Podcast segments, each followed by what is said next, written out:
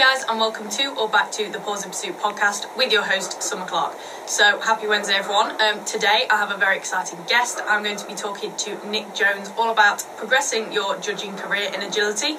Um, as you guys know, I recently became a judge myself and went through that process. So, this conversation is going to be super helpful for all of you that want to get into judging um, and those that are already a judge and are looking to take the next steps.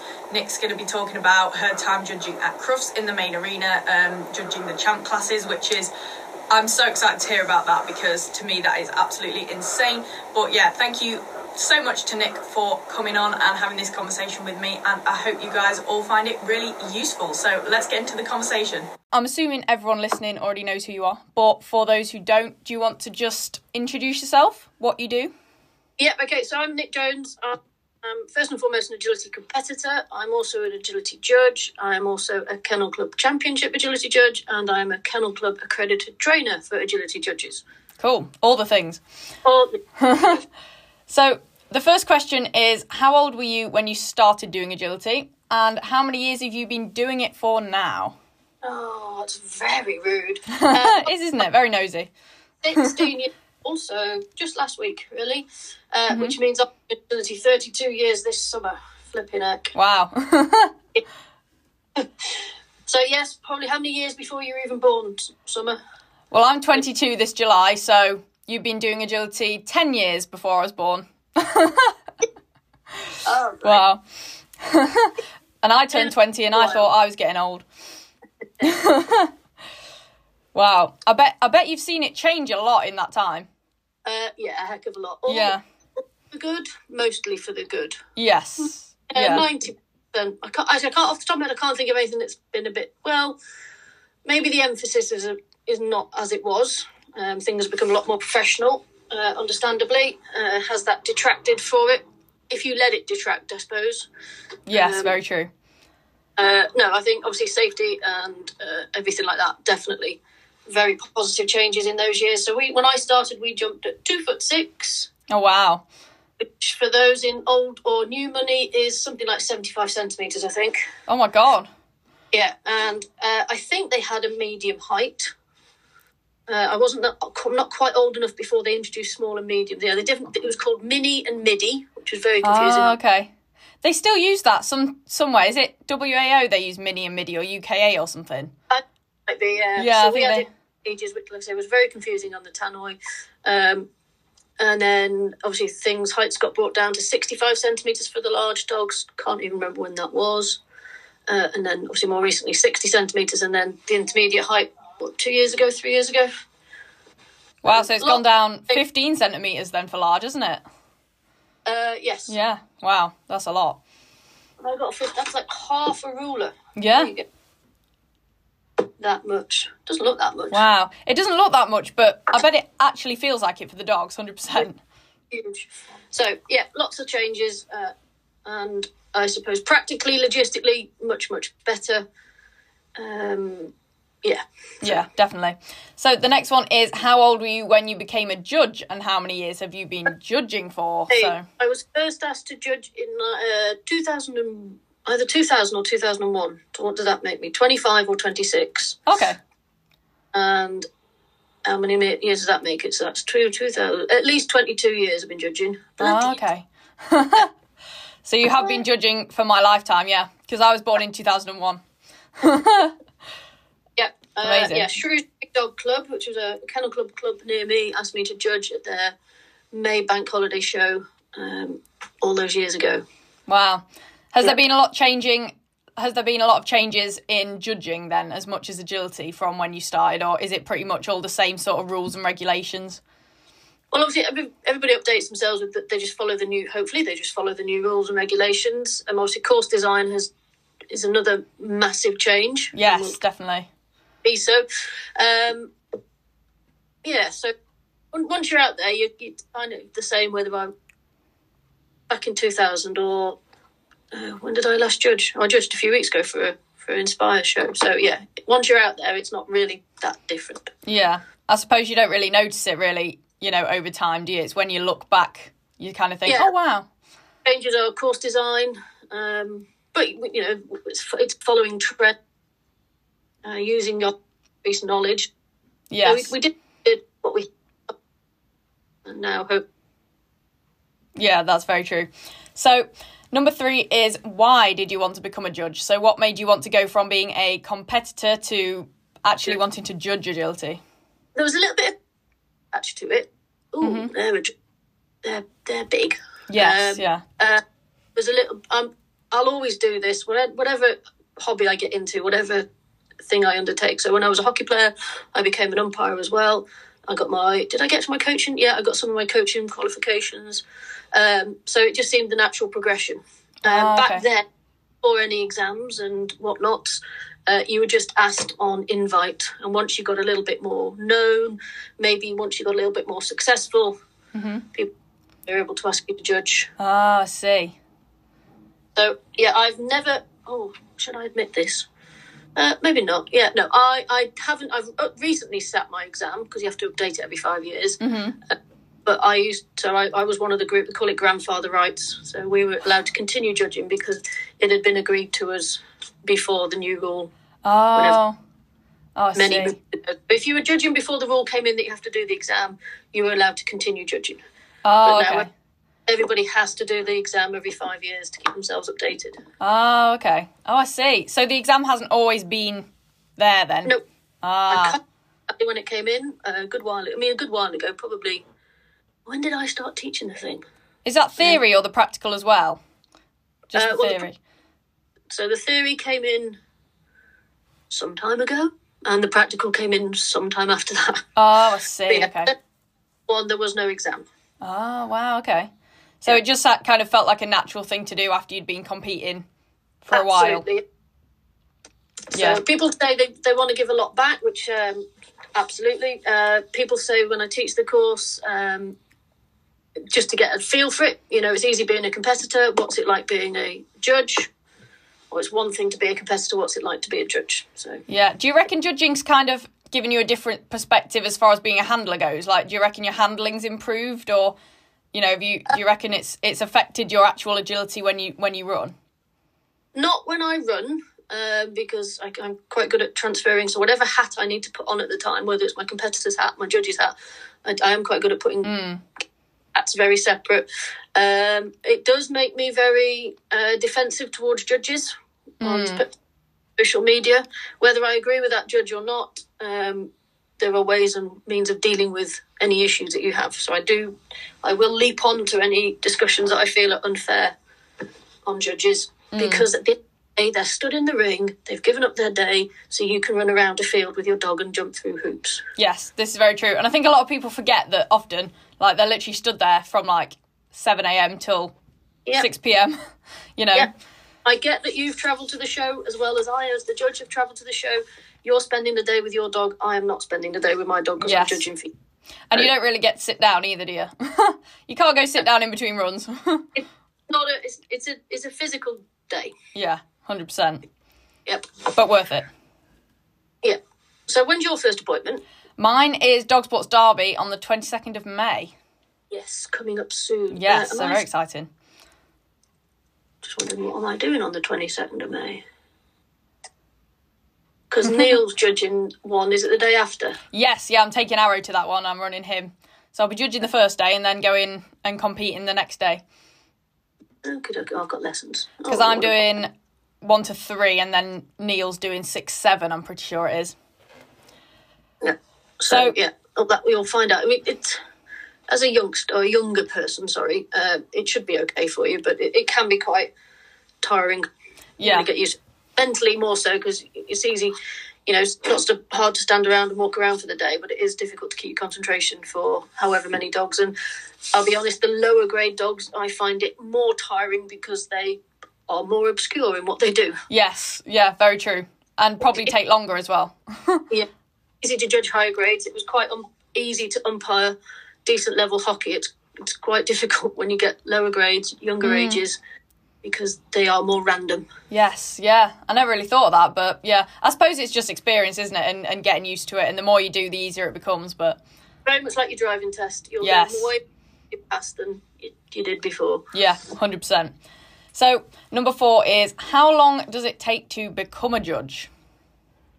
well, in theory, you could do it in a weekend. Um, so you have to, you literally just have to pass, attend and pass. So you, you sit your online exam. Uh, the uh, practical test is over two days. So in theory, uh, you could pass it in, you know, you could sit your exam on the Friday night, pass your exam on the Sunday afternoon, and be done.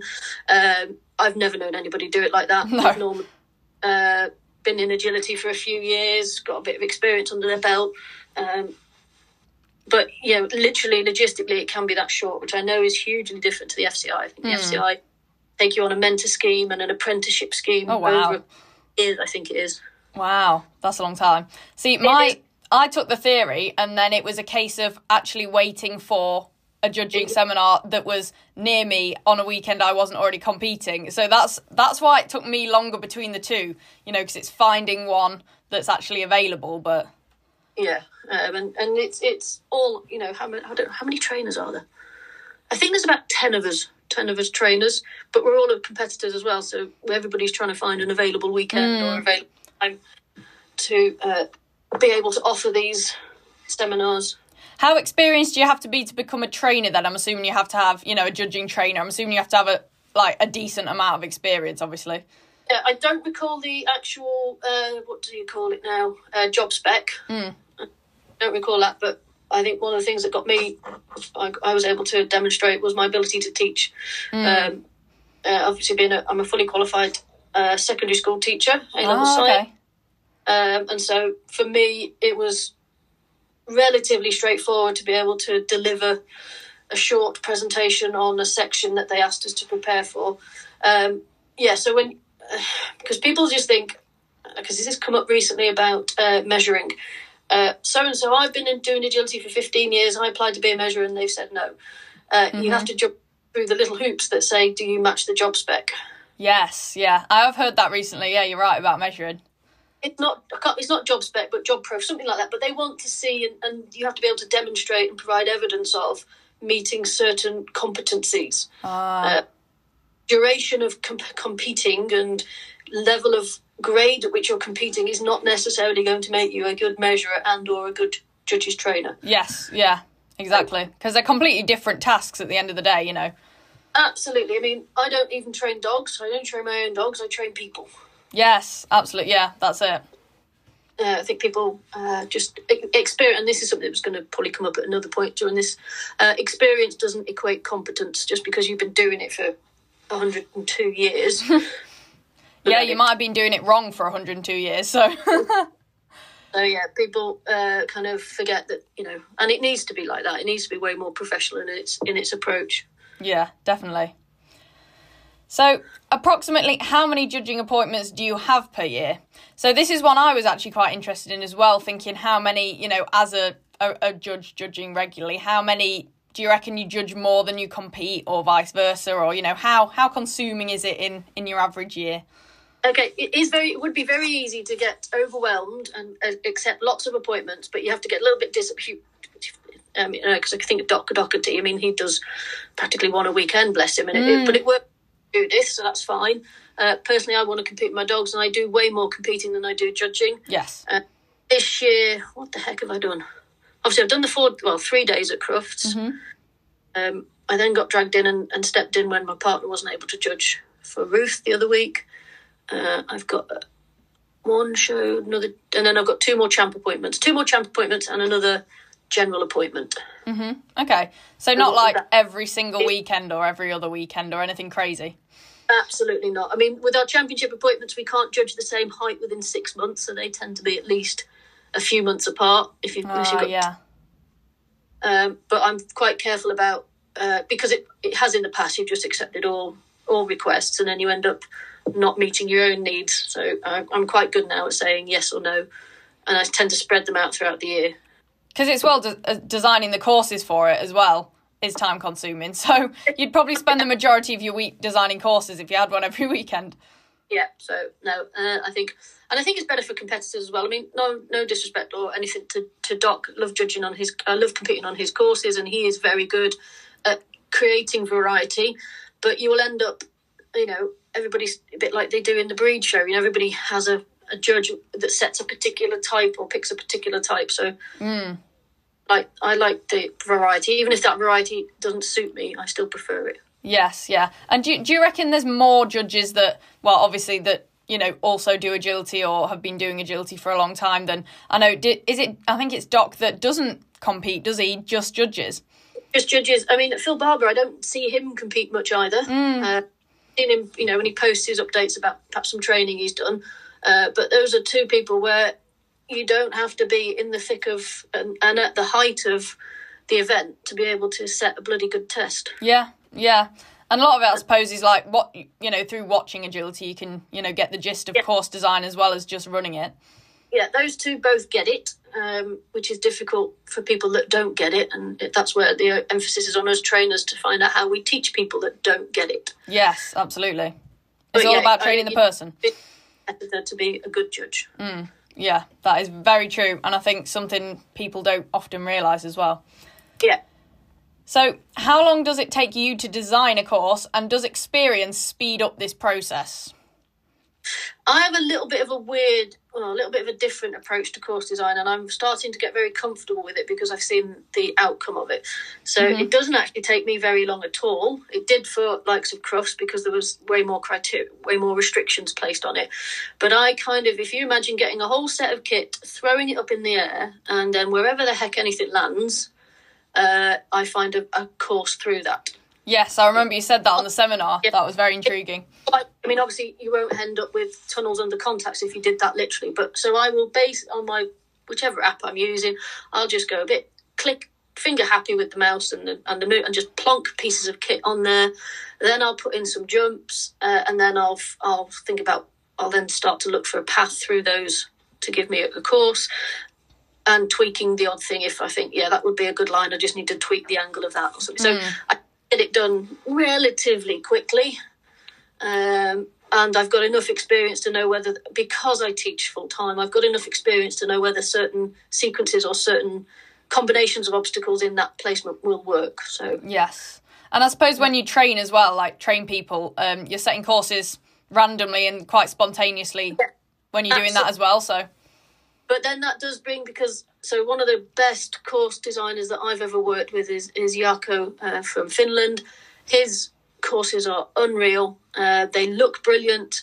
They run brilliant, but then when you look through them, you realise you actually couldn't judge them. Ah, uh, yes, yeah, and so that's why judging path we have to look at, don't we? Yeah, it's very yeah. easy to build a train on. It's very easy to build a course that challenges the dogs and challenges the handlers. But then when you add in the other restrictions, such as, well, can you actually judge it? Mm. Then I, so don't stand on the sidelines saying, well, it would be better if this, that, and the other, because there's way more than what the dog's path is that you have mm-hmm. to take into account.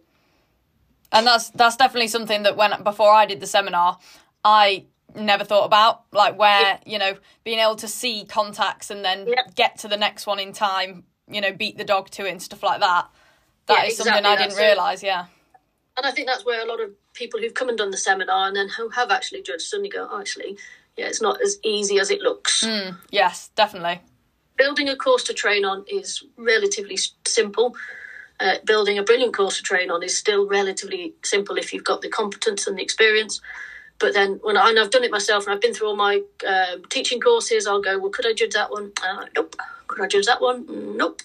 Yeah. Uh, probably only 50% of my course. It wouldn't take me much to tweak mm-hmm. to be able to judge on them, but at first glance, no, a lot of my teaching courses wouldn't you wouldn't be able to judge on them. Yeah, because course design takes me quite a while at the moment because I literally start like I put the number one jump in and then like do it in order. And then you know you you realise you've left a little gap or something like that, yeah. and it does take quite a while. Everybody will have different ideas or different methods. Uh, what I will suggest to people is try other methods just to see. All right. Mm. So when I was and students would say, "Oh, but I, I tried this when I was revising." Uh, so, well, have you tried doing it like this? No. Well, give it a go because actually, something another method might suit you, or a combination, a fusion of two methods might be the answer. Yeah, that's it. But yeah, it will get. Hopefully, it will get easier as time goes on and experience goes on. Yeah, I mean, I was never good at very good at revising at school, so I'm glad I'm at least a little bit better at course design. yep never my strongest point. so, also another thing I found is easier. Like for example, Dog Sports Derby when I was making my courses. Obviously, you want to keep the contacts in the same place for the second agility. So it took me forever to make the first agility course. But then the next two, even the jumping, it was quite easy because I was like, well, I'm going to try and keep the obstacles in the same place. So it's more a case of tweaking the numbers. Yeah. So that is something Yeah. that I was like, oh, this is nice. The testing of courses, I suppose, has been a big change in uh, for judges um, over the last few years post COVID. You know, before COVID, when life was normal, we might only get two or three classes in a ring, and now you can end up you or two or three classes in a day. And now I think I've ended up with about six or seven. Yeah, yeah. Wow, that's a lot. It, yeah, and it- and ho- whe- whether it will settle back down to what it used to be, I don't know. But at the moment, it's a little. That's another challenge because you are not going to be very popular with the ring party, or yourself because you're going to be out there for longer if you want to massively change each course. Yeah, exactly. And the contacts as well. No one wants to carry an A-frame halfway across the ring. Uh, and you- also, you start to impact on the competitors because you can guarantee there'll be one competitor who's in the first class in your ring, and then because you're doing these massive changes, is then going to be stuck there till six, eight o'clock. If they want to run the second class in your the second their second run in your ring, which is at Yeah. the end. So as far as ring party goes, this is just a little extra question I've just Yeah. thought of. Do shows usually provide ring party, or have you got to the point now where you kind of have people that always ring party for you? You know, where they can. Uh, no, uh, because they all go and do their own thing, which is mm. fine. So sometimes I'll be able to bring a scribe, particularly some of my champ classes. You know, I, I often quite often get people volunteering to scribe for me. Uh, but regards to the rest of the ring party, no, I don't. know. that's on the that's on the show to provide that. Yeah, because that's something I was thinking. I was like, oh, do I have to like ask around and find like what five people to help me? But Uh, no. you could if you, and as long as you, they- they'll ask you, and if you just say no, can't do, can't do, you can literally just turn up as your own self. The rest of the uh, ring is up to the show to to provide. Yeah, that's good. Takes takes a lot of the stress off, I suppose. Yeah, anything you do provide obviously is much appreciated and helps the club, but uh, no, you're not expected to do anything like that. Literally, just turn up with your plans and judge for the day. Yeah, nice and straightforward. So, talking of course design, then, so what is Yep. the most important aspect of course design in your opinion? Safety. Yes. Okay, so I have a thing that if you, as a judge, have set something that requires the handler to do X, Y, Z, and then it's safe, then that course is not safe. Yes. So if you want to challenge a handler and make them do something that you want to see, that's absolutely fine. But the fallout for that handler not doing it is that the dog is faulted or eliminated. It's not injured. Yes. Yeah. And you contacts, but yeah. So Yeah. absolutely safety uh, for the dog, safety for the handler as well. Uh, you know, sometimes I build something and realise no, they're going to take the head off on the seesaw, Mm. so that has to change. But yeah, absolutely safety. And then after that, I suppose you look at so most important aspect definitely safety, uh, suitability as we call it, Mm, you for the grades. to the grade and the challenge. Um, And the height, I suppose, would you say as well? Like, I think, did you say, you know, set it for set it for large dogs first because their, you know, their So- strides are bigger and stuff like that. Heine, the Norwegian lady who who Laura had over at Dog Sports a few months ago, um, she spoke to my partner. So my partner's got a a, a brilliant large. He's not he's not a large Mali, but he's obviously a large dog compared to collies. Uh, and Kiney says if she sees a large Mali or fast Mali go round the course and it looks comfortable for him, then she knows she's done a good job. Yes. Yeah. And I quite like that approach, thinking, yeah, that would be that would work. Obviously, smaller dogs will turn tighter usually. Um, so if you're using turns to get onto, let's say, a contact, then you'd have to adjust it. You know, for the smaller dogs and or whichever one you started out, you need to make adjustments. But spaces in between the rings, in between the obstacles, uh, no, I tend to keep it at about seven meters. Do you ever find you have to adjust it between heights a lot at shows, or do you usually manage to just keep it exactly the same and just just change the height? I can usually just change the height, but Yeah. I'm, I'm more than happy to make a tweak if I think, yeah, actually, I just need to kick that out a bit further or swing this in a bit closer. And I, uh, I saw Ryan do that, at, Ryan Hennessy do that at Iconics last year. That was blinking brilliant. Yeah. First class or whichever class it was, the the positioning of the jump just didn't quite get them where he wanted them to go. And as soon as that class, it wasn't dangerous, absolutely. You know, just a little bit uh, ugly, I suppose you call it. But as soon as class was finished, he tweaked it. Brilliant, loved Yeah. it. And I suppose you often don't really know how it's going to run until you see it. So after the first class, you know, you get a, a way better idea of actually how the dogs are going to run. if you haven't got enough experience, then you should be testing out some things if you've got the ability to do so. Uh, I mean, like I said, I've got enough experience and the way that my mind works, so I'm quite good at once I see something in on paper or on the script, I can replicate that for my, you know, for 3D in my Yeah. See it on the ground as such to know that it, no, it won't work. I suppose that's another thing. Um, you know, how different would you say the your courses often actually lay out in, in the real world as as opposed to paper? You know, do they do they actually end up being uh, quite different or? They have historically, definitely, and then uh, Amanda uh, talked through uh, coordinates to build a course, and now they're getting way more rep- closer to the paper than they are. Than they used Oh, to. okay. Yeah. Is it smarter smarter agility you use for your courses? I do. Yeah. Um, it is Clean Run, but then uh, Clean Run died when it one of the Macs up to the Macs updated their operating system, and I never upgraded my Clean Run. And then Smarter Agility came along, and and uh, like everything, you just have to take a little bit of time to get used to it. Uh, Yeah. I do much prefer uh, Smarter, although Smarter and Clean Run need to sort out their dog's path. Because dogs will not naturally square up to jumps. Yes, yeah.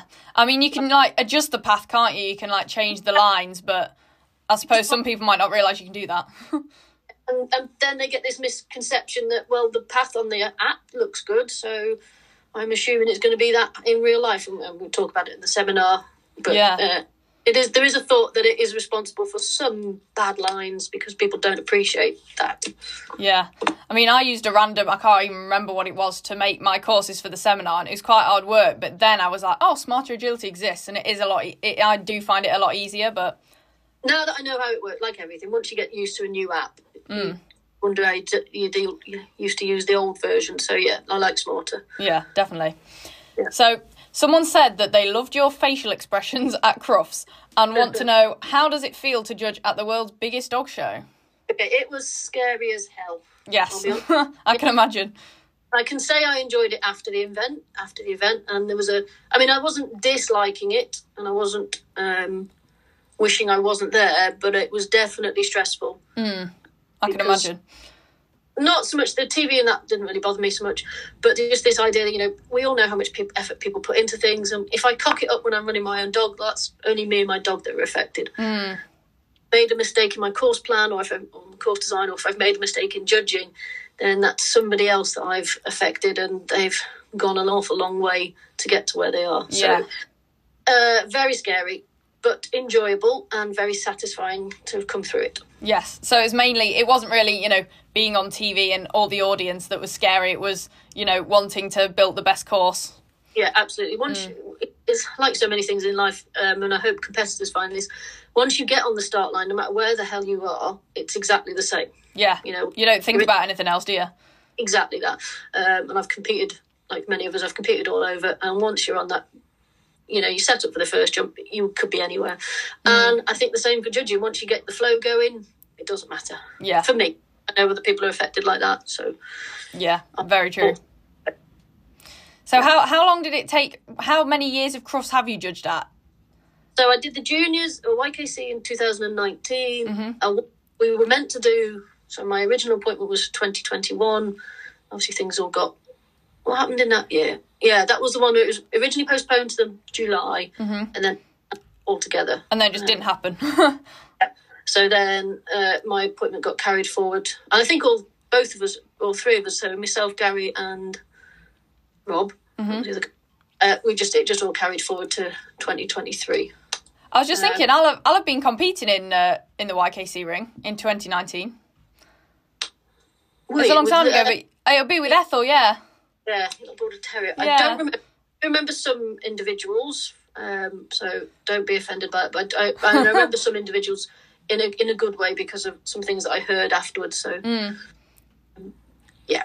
So it, it does. The process is long. So I, and I've already got a, a prestigious appointment for what year is it? Twenty twenty five. Oh wow, that's a lot. That's oh Yeah, no. Well, that see that sounds like such a long time away, but it's not, is it? It's, it's only two years. Yeah.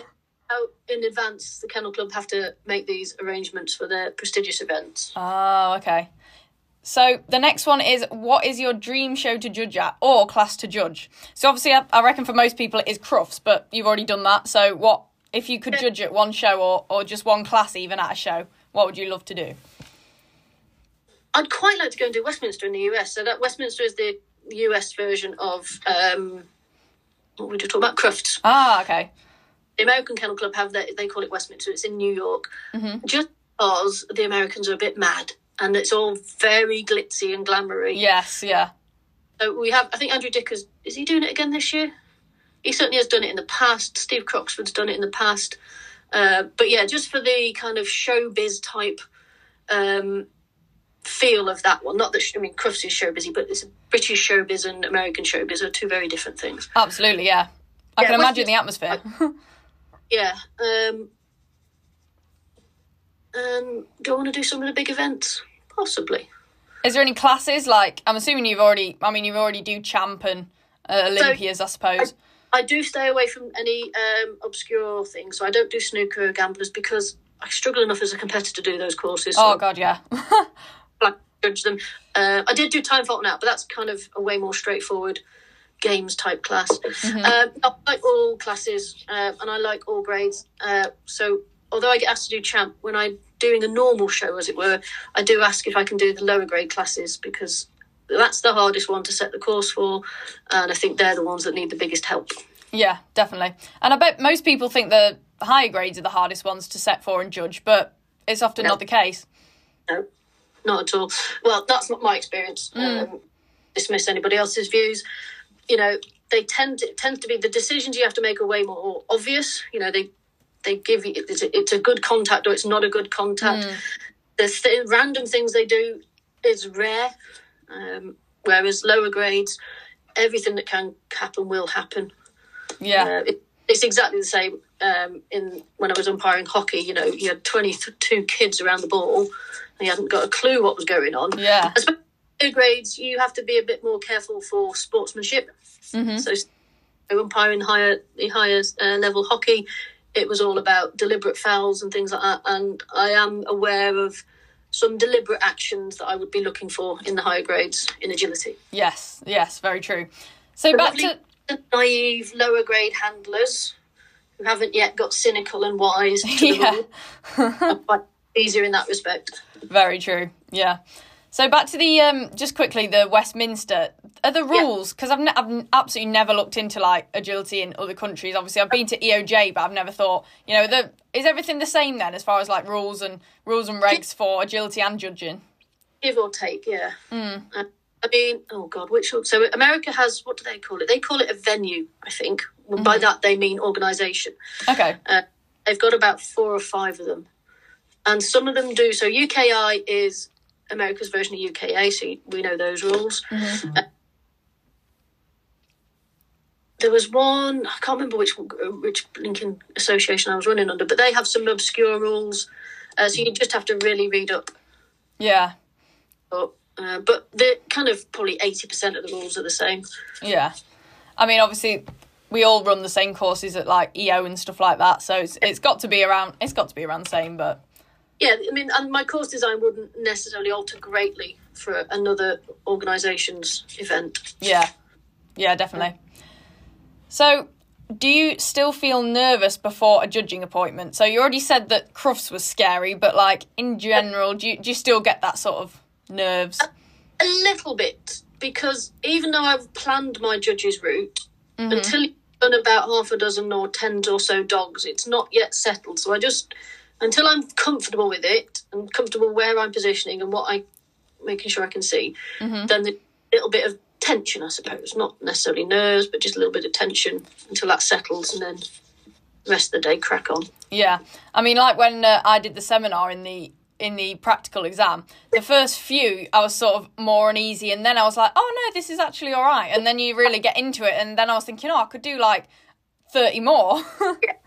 It's a bit like warming up, isn't it? You could do with a few dogs that don't don't you know NFC runs almost to warm up Yeah. on, and then go in with the actual competitive dogs. But yeah, I suppose then you, as well, after a few dogs, you're like you said, your judging path is like confirmed. You're like, yep, I can definitely see everything. I'll I'll keep doing that, and it'll be fine. really. Yeah, that's nice to know that there is still a little bit of that, though. You know, for for everyone, no matter the level. I am still a bit more nervous at, if I'm doing a, a big appointment. Uh, so or a qualifier or something because the handlers are going to be a little bit more nervous and there's you know there's a little bit more resting on the outcome. Yeah.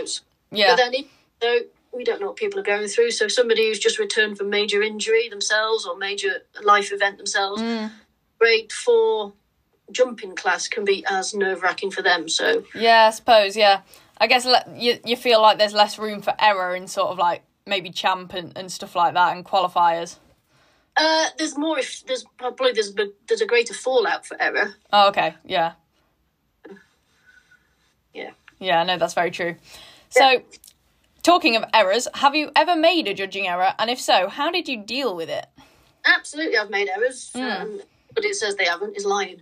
Yeah. Uh, so, yeah, because we're all blinking human. I've done it on a hockey pitch, blew my whistle, put my arms up, and then I had the two teams and my opposing umpire looking at me questionably because I'd got the wrong arm up. oh no.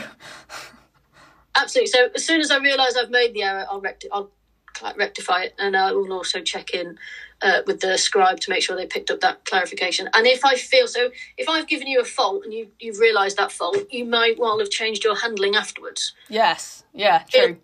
and then I will approach the handler and also offer them a rerun. Yeah, because often people, and I've done it, you know, where if you know you get a fault or eliminated, you kind of go into training mode in, in a way, don't you? With your handling, you're less careful. So yeah, so if I feel that that could have influenced the handler, then I will give them an opportunity to rerun that. Yeah. And you take a beef at me making an error, well, that's on that's their up to them. I'm not Yeah. gonna. Uh, you know, I'm human. I've made an error. I've done my best to rectify it. You know, deal with that. Yeah. So you know you're gi- you're giving them the best case scenario really, and then and then everything else I suppose is is out of your hands is is how you think about it. Expecting perfection, then unfortunately they're they're not going to get that. Yeah, very true. I suppose ta- think having that mindset and taking the pressure off yourself is is a way to deal with it before it's even happened really as well. Obviously, I'm doing my best not to have the errors in the first place, but we are human.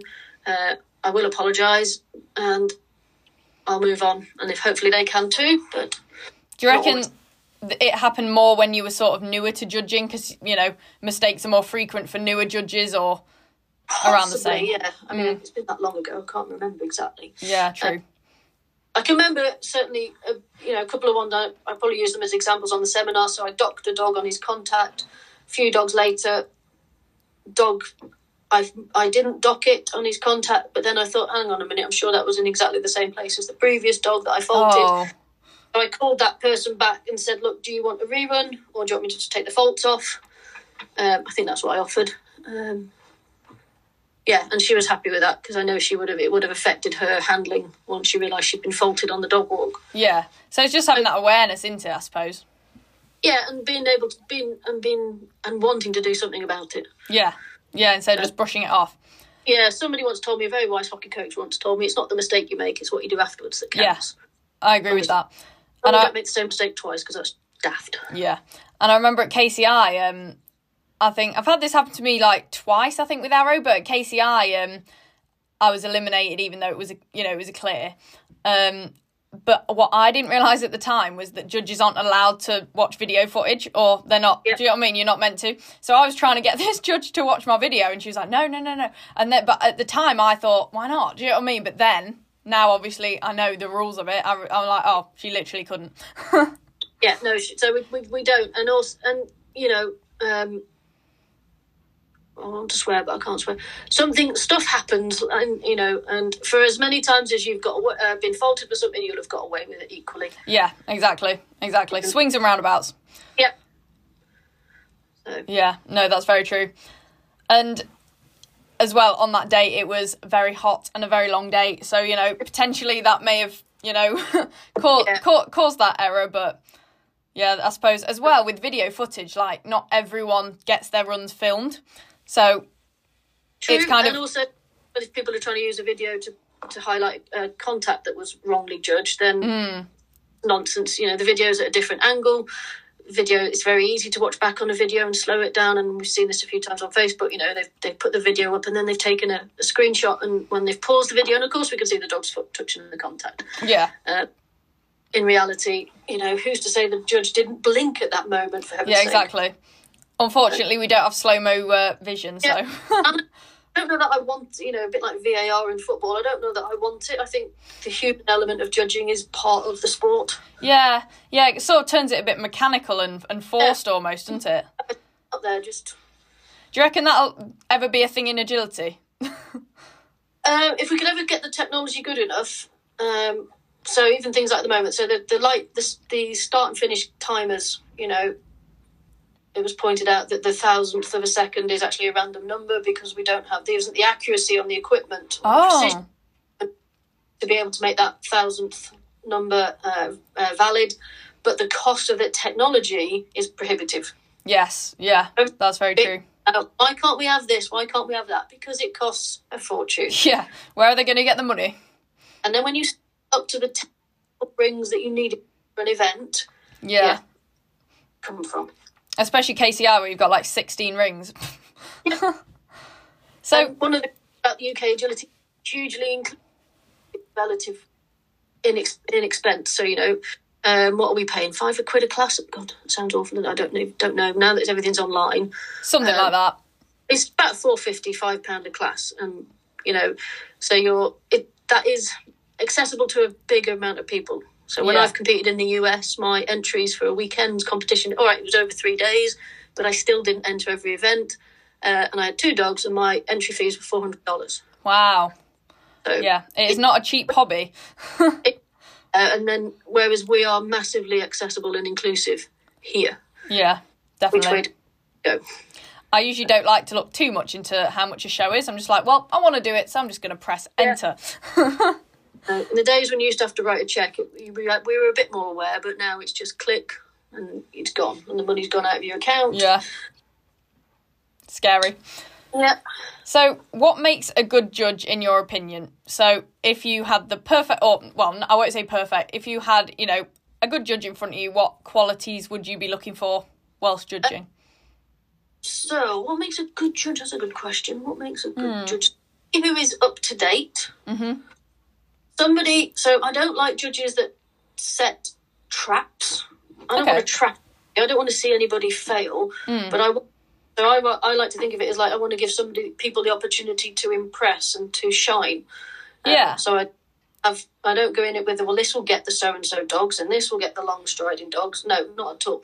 Um, so somebody who keeps themselves up to date, obviously they have to be uh, knowledgeable in their rules. Um, what makes a It's a hard one, isn't it? Because there's so many things. oh, uh, I mean, what think about good judge? I'll, I won't mention any names, but so what do I like about this person? Um, so they're very approachable. Um, they've got great ideas on course design. I've seen this person set a course. Uh, the first few dogs ran it, realised the line onto I think it was the A frame wasn't great. Stopped the class, changed it, adjusted it. So is humble enough to do that. Yes.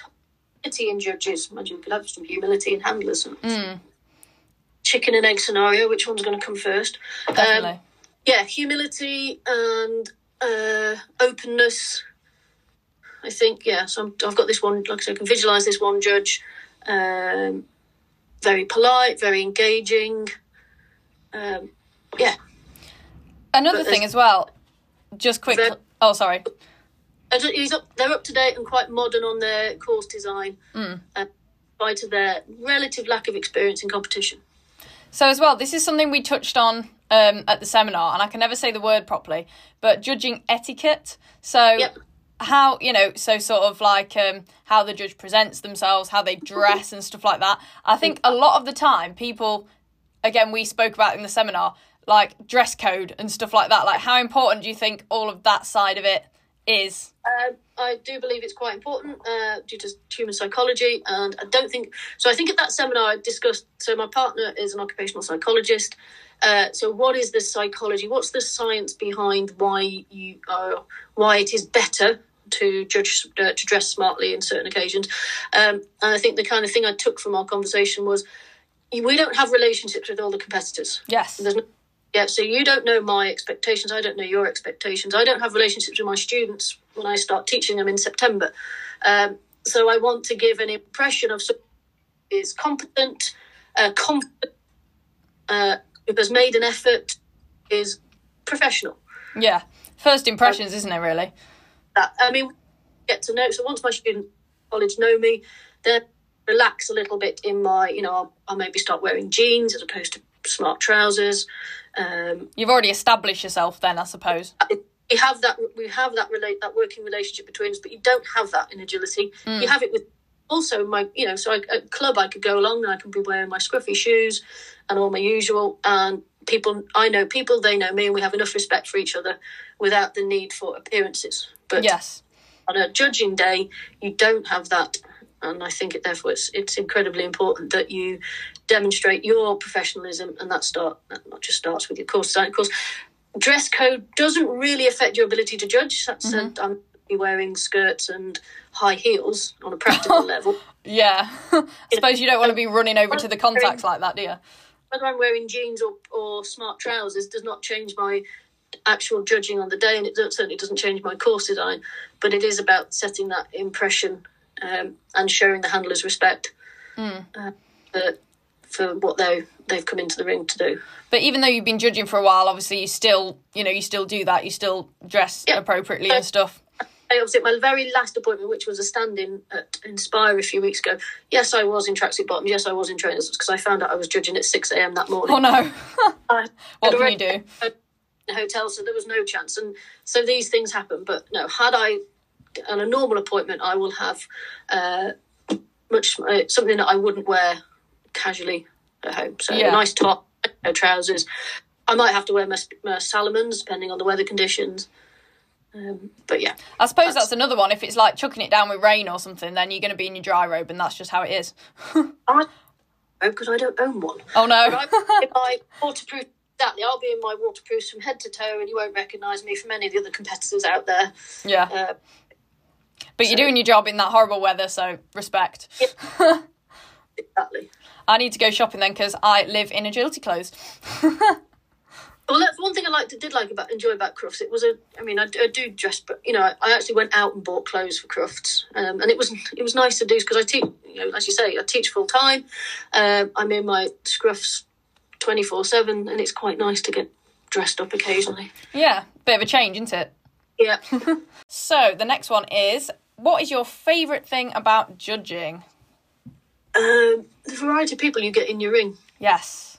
particularly find out things afterwards. So, uh, you know, uh, these are maybe quite extreme examples, but I've had a, a person who's come into the ring, uh, and afterwards I found out that that was their first run in agility after life saving neurosurgery. Oh wow. Yeah, exactly. I thought, holy hell, you know, Unexpected. quite how privileged was I to be part of that person's return to fitness? Yeah, that's amazing.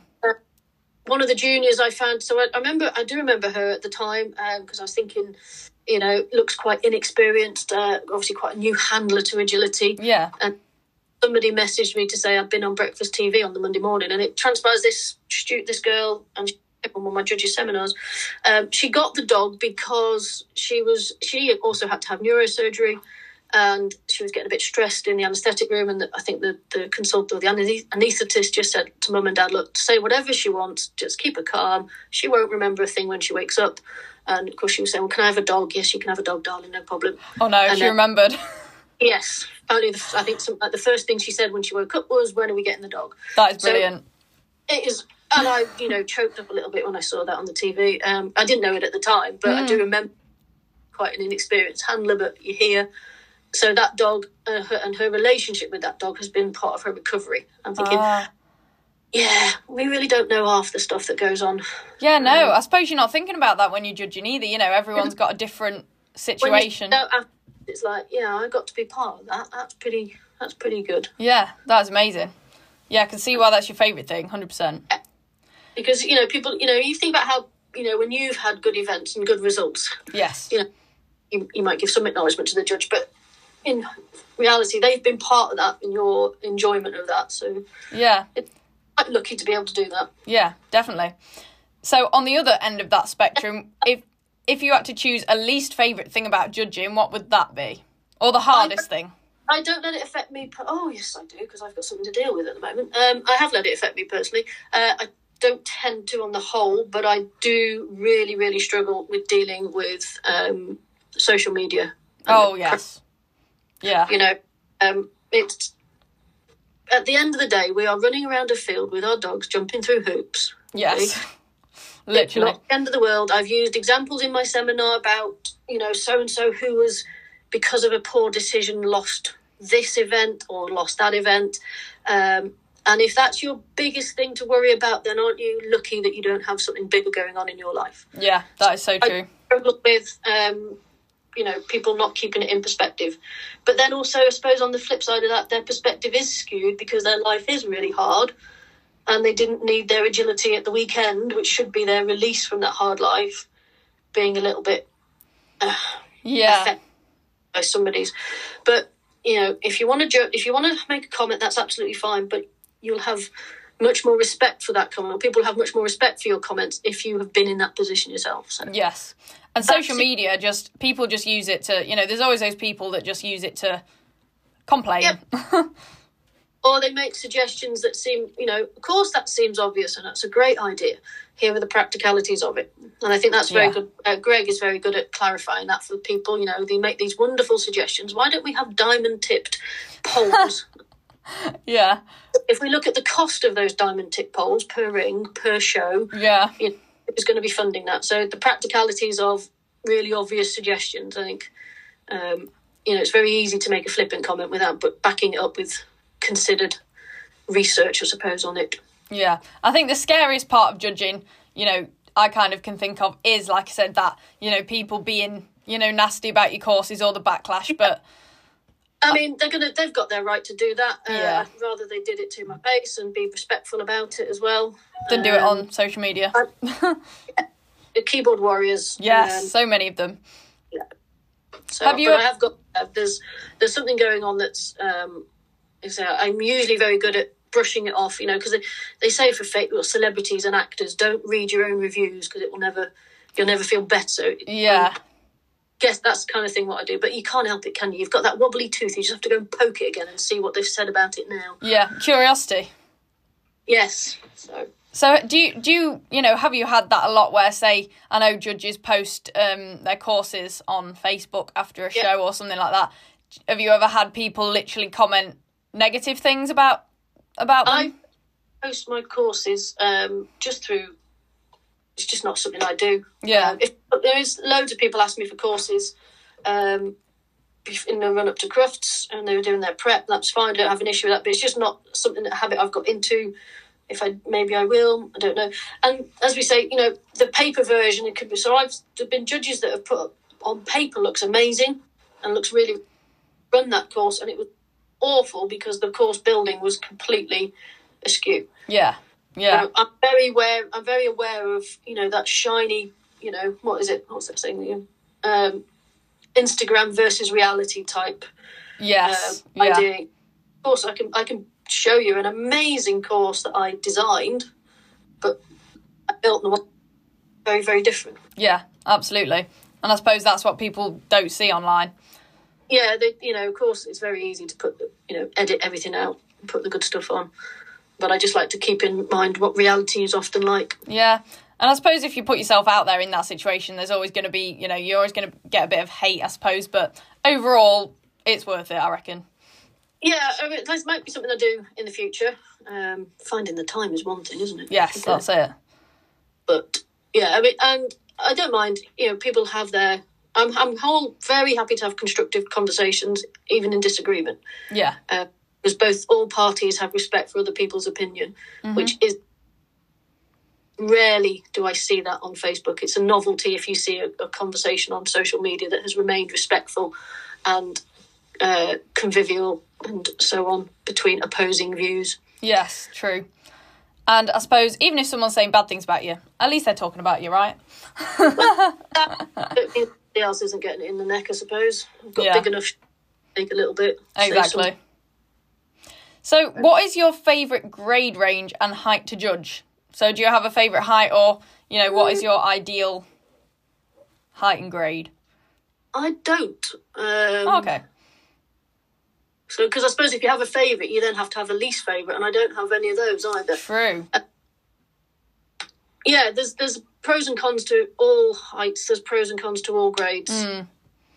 The lower grades tend to be much more polite, much more um, appreciative. Yes. Less yeah. on the and on the flip side, they can be quite frustrating because they'll be there in the ring for days. yes. Uh, quite know, as you said, etiquette. You know, Mhm.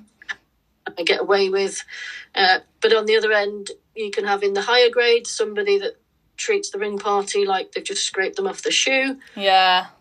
And ex- uh, what frust- I mean, there's there's a montage of clips of Usain Bolt when he's in the blocks, or he's, he's so he's gone onto the track and he's stripping off, and he's fist bumping the people that are stood behind him about to carry his basket of clothes. He's getting selfies with them, and I'm thinking, there's the Olympic world and the world champion who is that polite and Yeah. that at the Olympic final, and you can't even pass your lead politely to the ring party. Yeah. Yeah, they have Yeah. to lob it like halfway across the ring. Don't me. I'm in the zone. Get over yourself. Yeah. and remember that everybody is human and deserves the same respect. Yeah.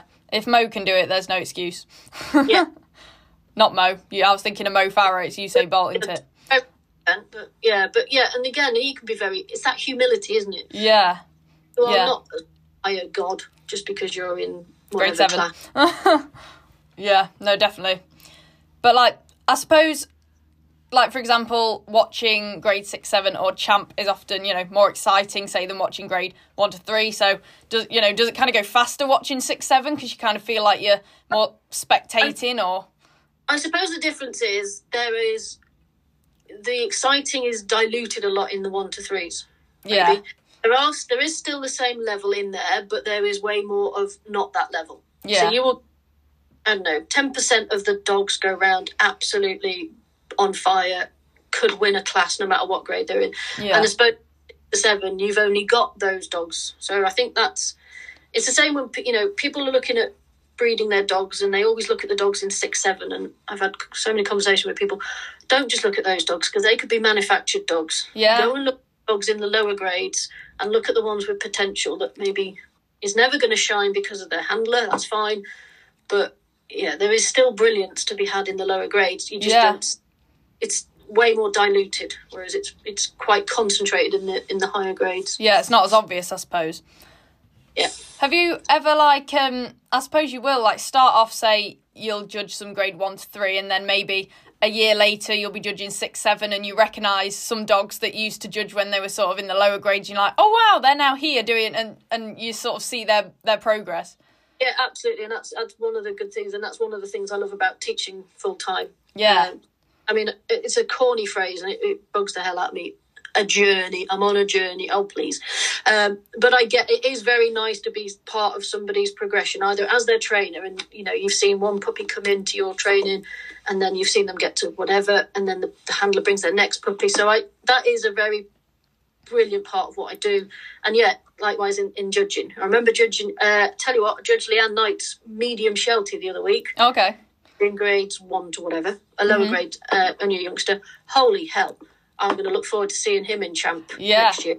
Yeah, exactly that. You've just reminded me of that one. Yeah, you can see brilliant dogs at the lower grades, and then you see them achieving what their potential is as well. Yeah. I bet that is very rewarding. Yes, absolutely. I said, and I'm, I'm glad you reminded me of that. Leanne, not, there's not many because I see so many. There's not many dogs that make me go wow. Um, but Leanne's youngster, that medium black by black, flipping heck. I'm not sure if I've seen that one but she does have some great dogs. Yeah, she's a Quick. bloody good. She's a good handler. Absolutely, yeah. That is, if it stays injury free, because I know one of her dogs, another brilliant dog she had, had a, I think he broke his leg Oh tragically. god. Stays injury free, and she stays in relatively injury free. Yeah. That watch, I reckon. Yeah. Have you ever been judging, uh, you know, on the note of injuries, have you ever been judging and witnessed a dog really hurt itself or accidents like that? Or even the handlers? Yeah, uh, no, because I wasn't there when so and so broke his leg. I wasn't judging when he broke his leg. That wasn't me.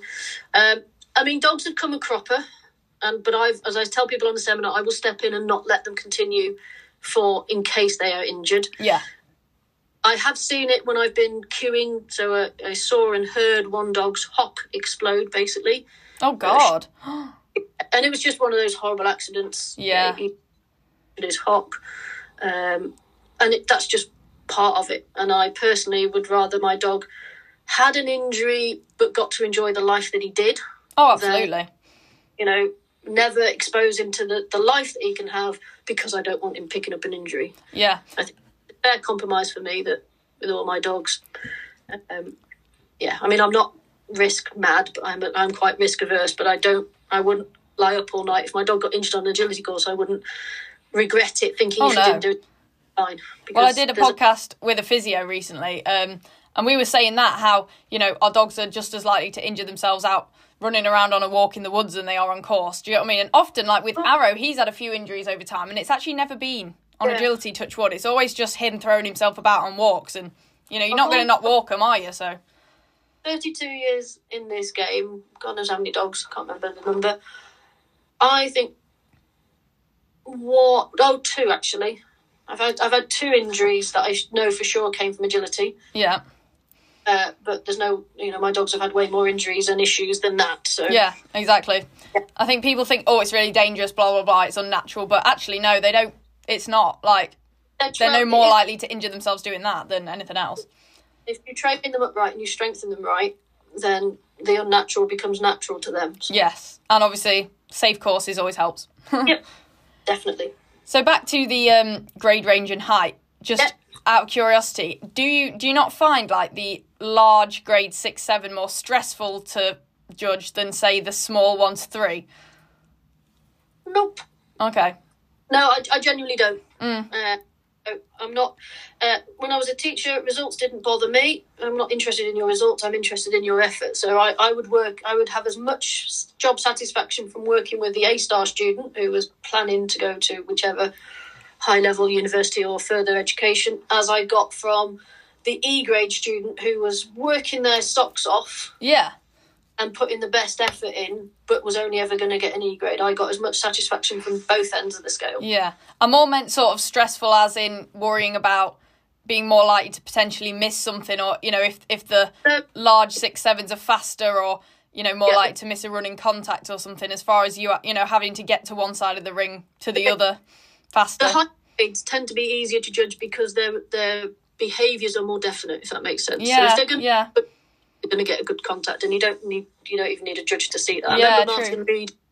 Uh, my first champ appointment, I did the small mediums. Dave Deville did the intermediate, no, just larges. Then I think it was. Mm. Uh, we used Dave's course, and Martin Reed went round, and basically Dave didn't need to be in the ring.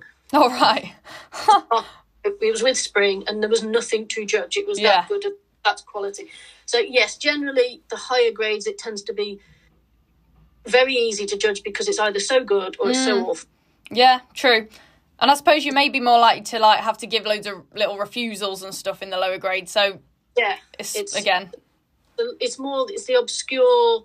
There's there's nothing as the lower grades don't tend to be as clear in their mistakes. yeah, yeah, Hard to catch it. Well, what is that? Is it a refusal or is it something? But I'm not quite sure what it is. yeah, true. And black and white, pardon the pun, with border collies in the higher grade. But even then, you said as well, I remember on the seminar about, you know, if you're going to make a judging decision, as long as you're clear about it. Do you know what I mean? Like, Yeah. So whatever that's all you can do. challenge you on that, you need to know what you're going to say was your reason. Yeah, Mhm. But often, that was my interpretation of this rule, yeah, and live with that. And if the handler is happy at that point, fine. If the handler isn't happy and takes it further, that's also fine. And even if the kennel club agree with the handler, that's fine. You giving your reason. Lose much sleep over it. I will do whatever the kennel club suggest within reason. You know, so if they tell me that my interpretation is wrong and I need to amend it, if I'm happy to do that, I will. I'm not going to lose sleep on on that sort of thing. yeah. I suppose, again, that's a bit back to the etiquette, you know, um, portraying yourself confidently, you know, being, being you know, your Yeah. strong hand signals, stuff like that. Yeah, absolutely. So, what is your best piece of advice for those wanting to get into judging? So, if someone's like competing or and, and, and wants to do it, what what is your best piece of advice for people wanting to start that? So have talk to experienced judges, but experience doesn't equal competence. So um, maybe talk to the championship judges because they have demonstrated competence at some point or another. Yes. You know, they've all been assessed um, and shown to have a bit of an idea. Um, obviously, speak to the judges' trainers if you're aware of who they are. Uh, speak to some people who you like their courses. Yes. Okay. So find that you know if, you can find that. the. I mean, a lot of the lower grade people probably don't know anybody from Adam and Eve, uh, Yeah. but if you are thinking about it, you're going to be starting to make yourself more familiar with names and more familiar with styles. Yeah.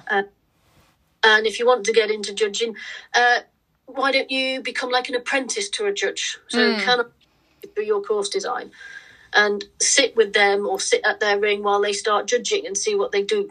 Yeah. Um, actually, flipping brilliantly.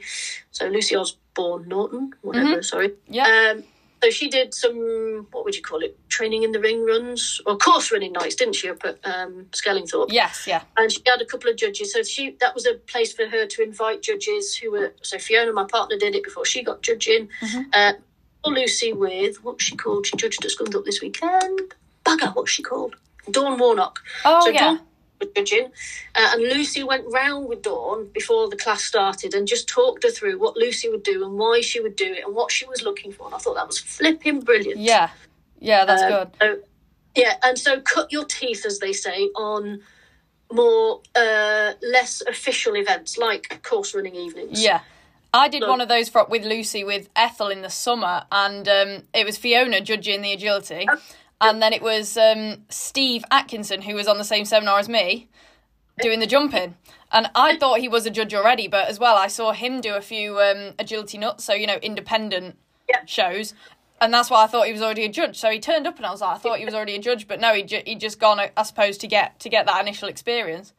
Yeah, I mean, I've heard people say that they've when they've passed the seminar, they're like, yeah, but I don't feel, still don't feel confident enough to go out and judge. Hmm. at an so don't. Yeah. Or do get invited. Make sure you're clear on what you will are happy to do. Half a day, ju- jumping only, lower grades only. Although I do think they're harder. Maybe the mid range.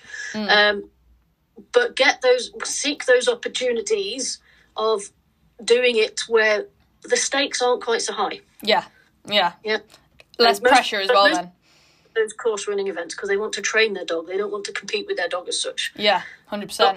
That bothered if you've made a mistake because Yeah. they're going to do whatever they wanted to do on that course anyway. Yeah, their goal wasn't to win; it was to run Yeah. it. So yeah, definitely. Yeah. Absolutely, get some practical experience when the stakes, when the pressure is less. Yeah. And there are loads, and this is, you know, we talked about at the very beginning how much has it changed over the years. Absolutely, this is one of the things. Accessibility, as in number of events, location of events. You know, back in my day, we would have.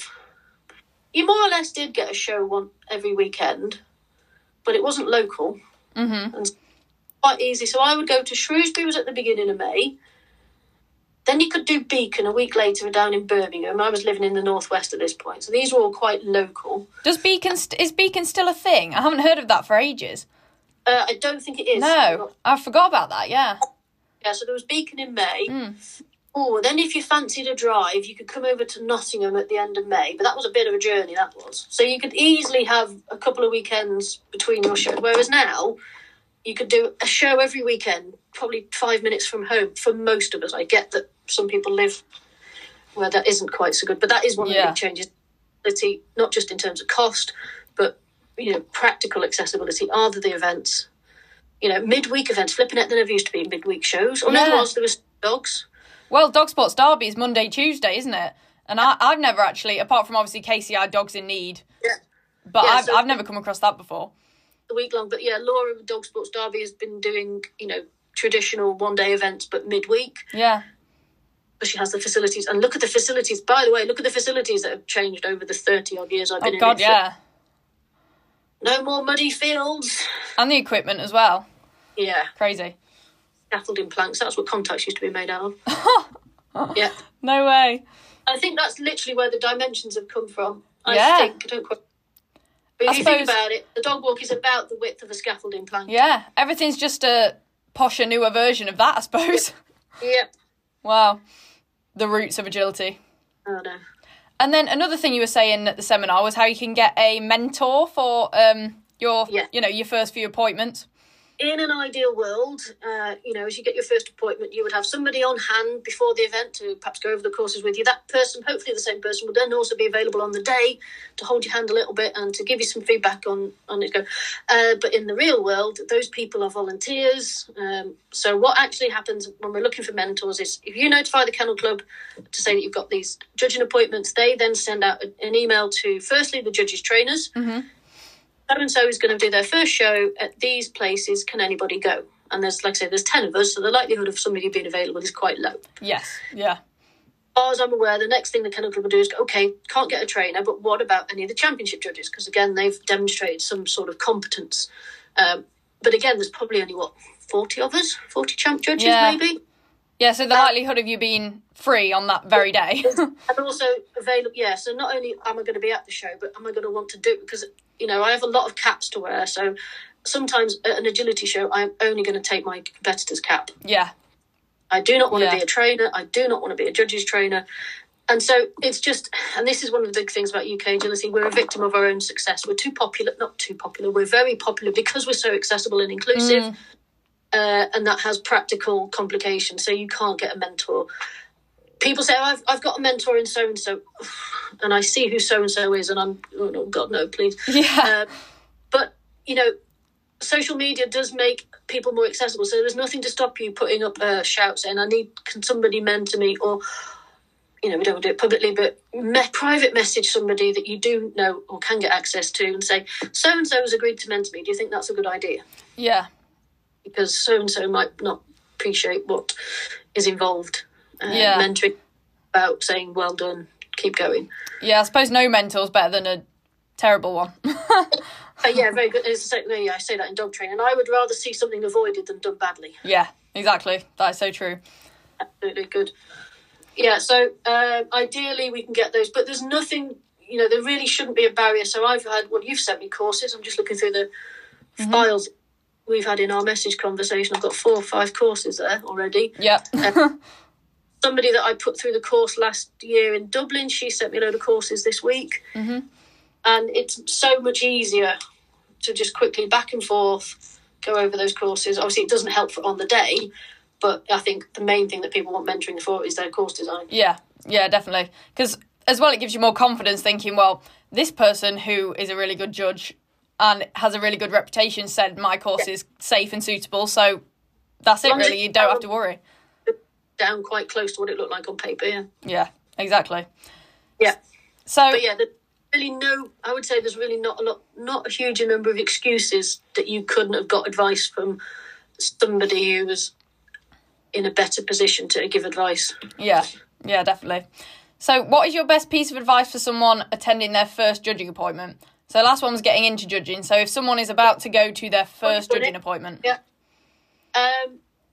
So attending there for well, hopefully they've had somebody go over their courses with them. yes, and hopefully they've and also maybe help try and get some help in getting that course built. Because designing a course is one thing building a course is another unless Yeah. you're doing the um what do we call it? Coordinates. Mhm.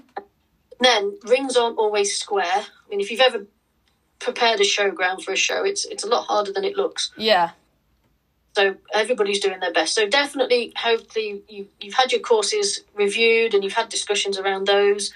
Um, get there early. If you're not there the night before, then get there early because the last thing you want to be doing is trying to build your course when there's a crowd gathering. oh god, yeah, So make it, you know, do whatever makes your day as easy as possible or as less stressful as possible. So get there early. You probably you might not have got a good night's sleep, but you've certainly tried to get a good night's sleep. yeah. You know, not go and judge your first appointment steaming from the night before. Oh god, You're just that aren't you? Yeah. Um, and give it, do your best. yeah, Do refresh, read that rule book the night before, rehearse the hand signal, and do your best. And another thing you said about um so one thing I was gonna say was when you obviously go to set up your course, say in the morning of the show you're judging at, um, does you know, I'm assuming you just walk around with your course plan and you you know, the ring party will bring you the equipment, put it where put it where you want it to be. Do you get what I mean? Like it is a it's a joint effort. It is, yeah. I, mean, I tend to, I've talked about uh, I if judges if shows ask me for um, my course plan, I, I will send it, but I, I'm now erring on the side of don't build it for me because it won't. It probably won't be accurate enough, and I'll spend four times as long tweaking it than if I was building it from scratch myself. Oh, do they sometimes build it for you before you Oh, get yeah. there? Oh, All out for you, and then uh, you come and tweak it. oh, okay. did give my course plan to North Derbyshire. I judged champ last year with a small and medium. Uh, Hannah messaged me for it, and uh, there was a bit of a that was it. There was a bit of a cock up because it was the weekend the Queen died, and we didn't know whether we were going. Oh, yeah. And by the time it was decided that the show was on, I couldn't be faced tearing my caravan. So I decided to just day trip it. I course to Hannah, but I said to her, put it out according to the coordinates, and I I got the smarter agility to put the coordinates of each piece of equipment on. And when I got there, bless her, I got there at early o'clock, seven o'clock in the morning or something. I had very little to do. Oh, wow. So coordinates is definitely the way to go. I would say. Mm-hmm. Give Amanda Luckman all the credit for that. That's what they do at the major events. So if you see at the World Championships, they do they have to they put a huge big measure tape top to bottom and side to side with the zero zero in the center of the the ring Yeah. and then out from the center of those two tapes and play according to the coordinates on the course plan. You know, in theory, that can't go wrong then. But Yeah. Reality, rings at our British shows aren't always square. Yes. Like Dog Sports Derby, nice big long rectangle. Oh yeah, I mean, at least you always know the size of it because it's always the same. it is. Uh, and uh, you know, Laura and Marita Ogilvy, they've done a phenomenal thing getting those uh, venues established. I hope they're the, they're the first of certainly not cheap by any means, and certainly not through. You know, it is hard work what they've managed to do. Hopefully, it's others will follow suit, and we can get our Yeah. venues up more professional level. But we've done all right so far, so we shouldn't Yeah. necessarily. And then another thing I remember you saying at the seminar was, um, you know, people were stressing about thinking, oh, do I have to remember all the, you know, all the lengths of all the jumps and stuff like that? And then you said something about writing them on the back of a tape measure, which I thought was a good idea. So some yeah, somebody uh, somebody said I think and I think that might have been Andrew Dicker. Uh, Ni- Nigel Rudd has also got it on the back of one of his tape measures. Uh, so you could write, you could mark a little line on the back of the tape measure. Um, somebody produced on one of the Facebook pages a uh, crib, you know, a little uh, table with the all the measurements on, and I took a screenshot of that, and that now lives on my phone. So if Yeah. you see me look phone when I'm walking my course, I'm not necessarily answering a text or anything. I am checking what length the long jump is. Yeah, that's a good idea. Yeah, or you can have a uh, well, uh, first contact at Crufts. They had a, a piece of wood with measurements for the long jump marked on them and things like that. But I suppose if the ring party's setting it up for you, then you don't really need to think about that. But Well, no, you should still be measuring things like your spreads and your long jumps. yeah, yeah, I mean, most of our tyres in the UK they have set heights. So you, in the same way you have a set height for the jump. But if some of the uh, so Gallican tyre, it can be adjusted up to any height. So you would, I would be double checking that myself. yeah. I don't want it. Yeah. Don't want it back to seventy-five centimeters. It's on the line if something isn't correct. So I would rather that. Yeah, no, definitely. Well, that's very helpful for my first judging appointment. Yes, I'm I'm looking forward to it. To be fair, I'm not really sure what time to get there though. So, what time would you suggest people like get there in the morning? Because I, I won't be able to stay the night before. what time's it? It'll be the usual. Um, starts at eight thirty, walks at eight or whatever it is. If it was me, my first show, I'd probably be getting there for just after seven. Yeah. Mm. Yeah, solid hour. I suppose that's plenty. I mean, Laura, just check, message Laura. She's open that. Uh, Yeah. her and uh, Sarah Humphries is often there. They will help you no end. yeah, But My own piece of I'm one of those people that hates being late, so I'm always going to be early. yeah, Uh, I would rather than be sitting in my car having a cup of coffee for 20, 30 minutes, yeah. Same. knowing knowing it's all done, and Yeah. not having. when people start coming through that door, it feels even more intimidating to be Yeah. building, trying to do whatever's. Yeah, and people get impatient, don't they? Oh yeah, There's nothing worse than rushing. No matter what you're doing, it's horrible. I'm not. I'm not one to enjoy rushing around. So yeah, I get there nice and early. Go to bed Yeah. nice and early the night before. Be all right. yourself the best. Do what makes the day least gives you less stress. yes. And if less stress is through an early night and an early start, then fine. Another thing you said was about not every judge takes like a break in the middle of the day, like for lunch. You know, some rings will break for lunch for an hour, some just don't bother. I mean, if you, I do with me. Mm. Um, if I've got if the dogs, if you're leaving home, then maybe have a short. Yeah, yeah, Because everybody, usually, most people are happy to get away earlier. yeah. No, that's very true. I suppose you don't want to be finishing at 8 pm, but at the same time, it'd be nice to have a little bit of a sit down, something to Yeah. eat. I mean, have time between when people are walking courses and that, but that would still only be maybe ten minutes. yeah, So if you want a twenty minute, half an hour lunch, do that. Have Yeah. a, have a I suppose you're in charge, aren't you, as the judge? I suppose I would advocate for the having a longer break because you need to let your brain switch off. yeah, that's it. I and I need to do a bit of charge on the brain. So get out of the ring, go and get some sunshine if it's nice weather. Mm.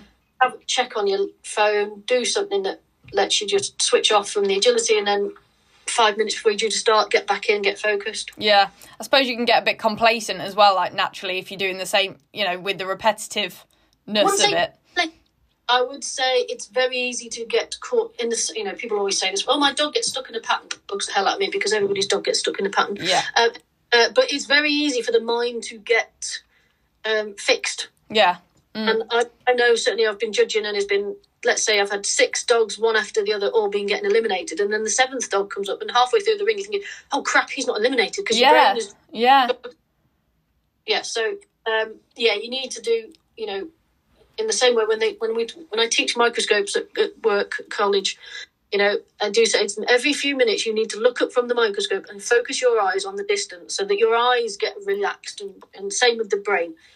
yeah, However- definitely. Need to switch that, stop focusing on what you're doing, and focus on something completely different, and then go back to it, and you'll be refreshed. I suppose it's more mentally tiring than physically, but I mean, you Yeah. probably still get um, a nice, decent amount of steps in during a day of judging, but Whatever your smartwatch and clock that up, definitely. Yeah. But yeah, it's nice to sit at the end of it and just go, and I'm done. yeah, I can imagine. Well, that is all of the questions. Oh, that went well. Well, cool. Thank you very much. That was great. Thank you for that, dear. So there you have it. There was my conversation with Nic Jones, all about judging. I learned so much from that conversation, and it was super interesting and fun to talk to Nic. So thank you again so much, Nic, for coming on the podcast and recording that episode with me. And before I say bye to you guys, um, I would just like to remind you to follow me on all the socials. I'll put them here on the screen on YouTube and down below in the description on Apple Podcasts and Spotify. So follow along. I'm active on those every single day. Make sure you're following the podcast so you don't miss another single episode. And if you could, please leave a nice, generous rating or review on Apple Podcasts and or Spotify. That would mean the absolute world to me. And with that, I will see you all next Wednesday. And don't forget to keep giving me your feedback and more episode and guest ideas for the future. Thank you all to my listeners um, for watching these episodes. I'm having a great time with the podcast, and I appreciate all of you. Bye.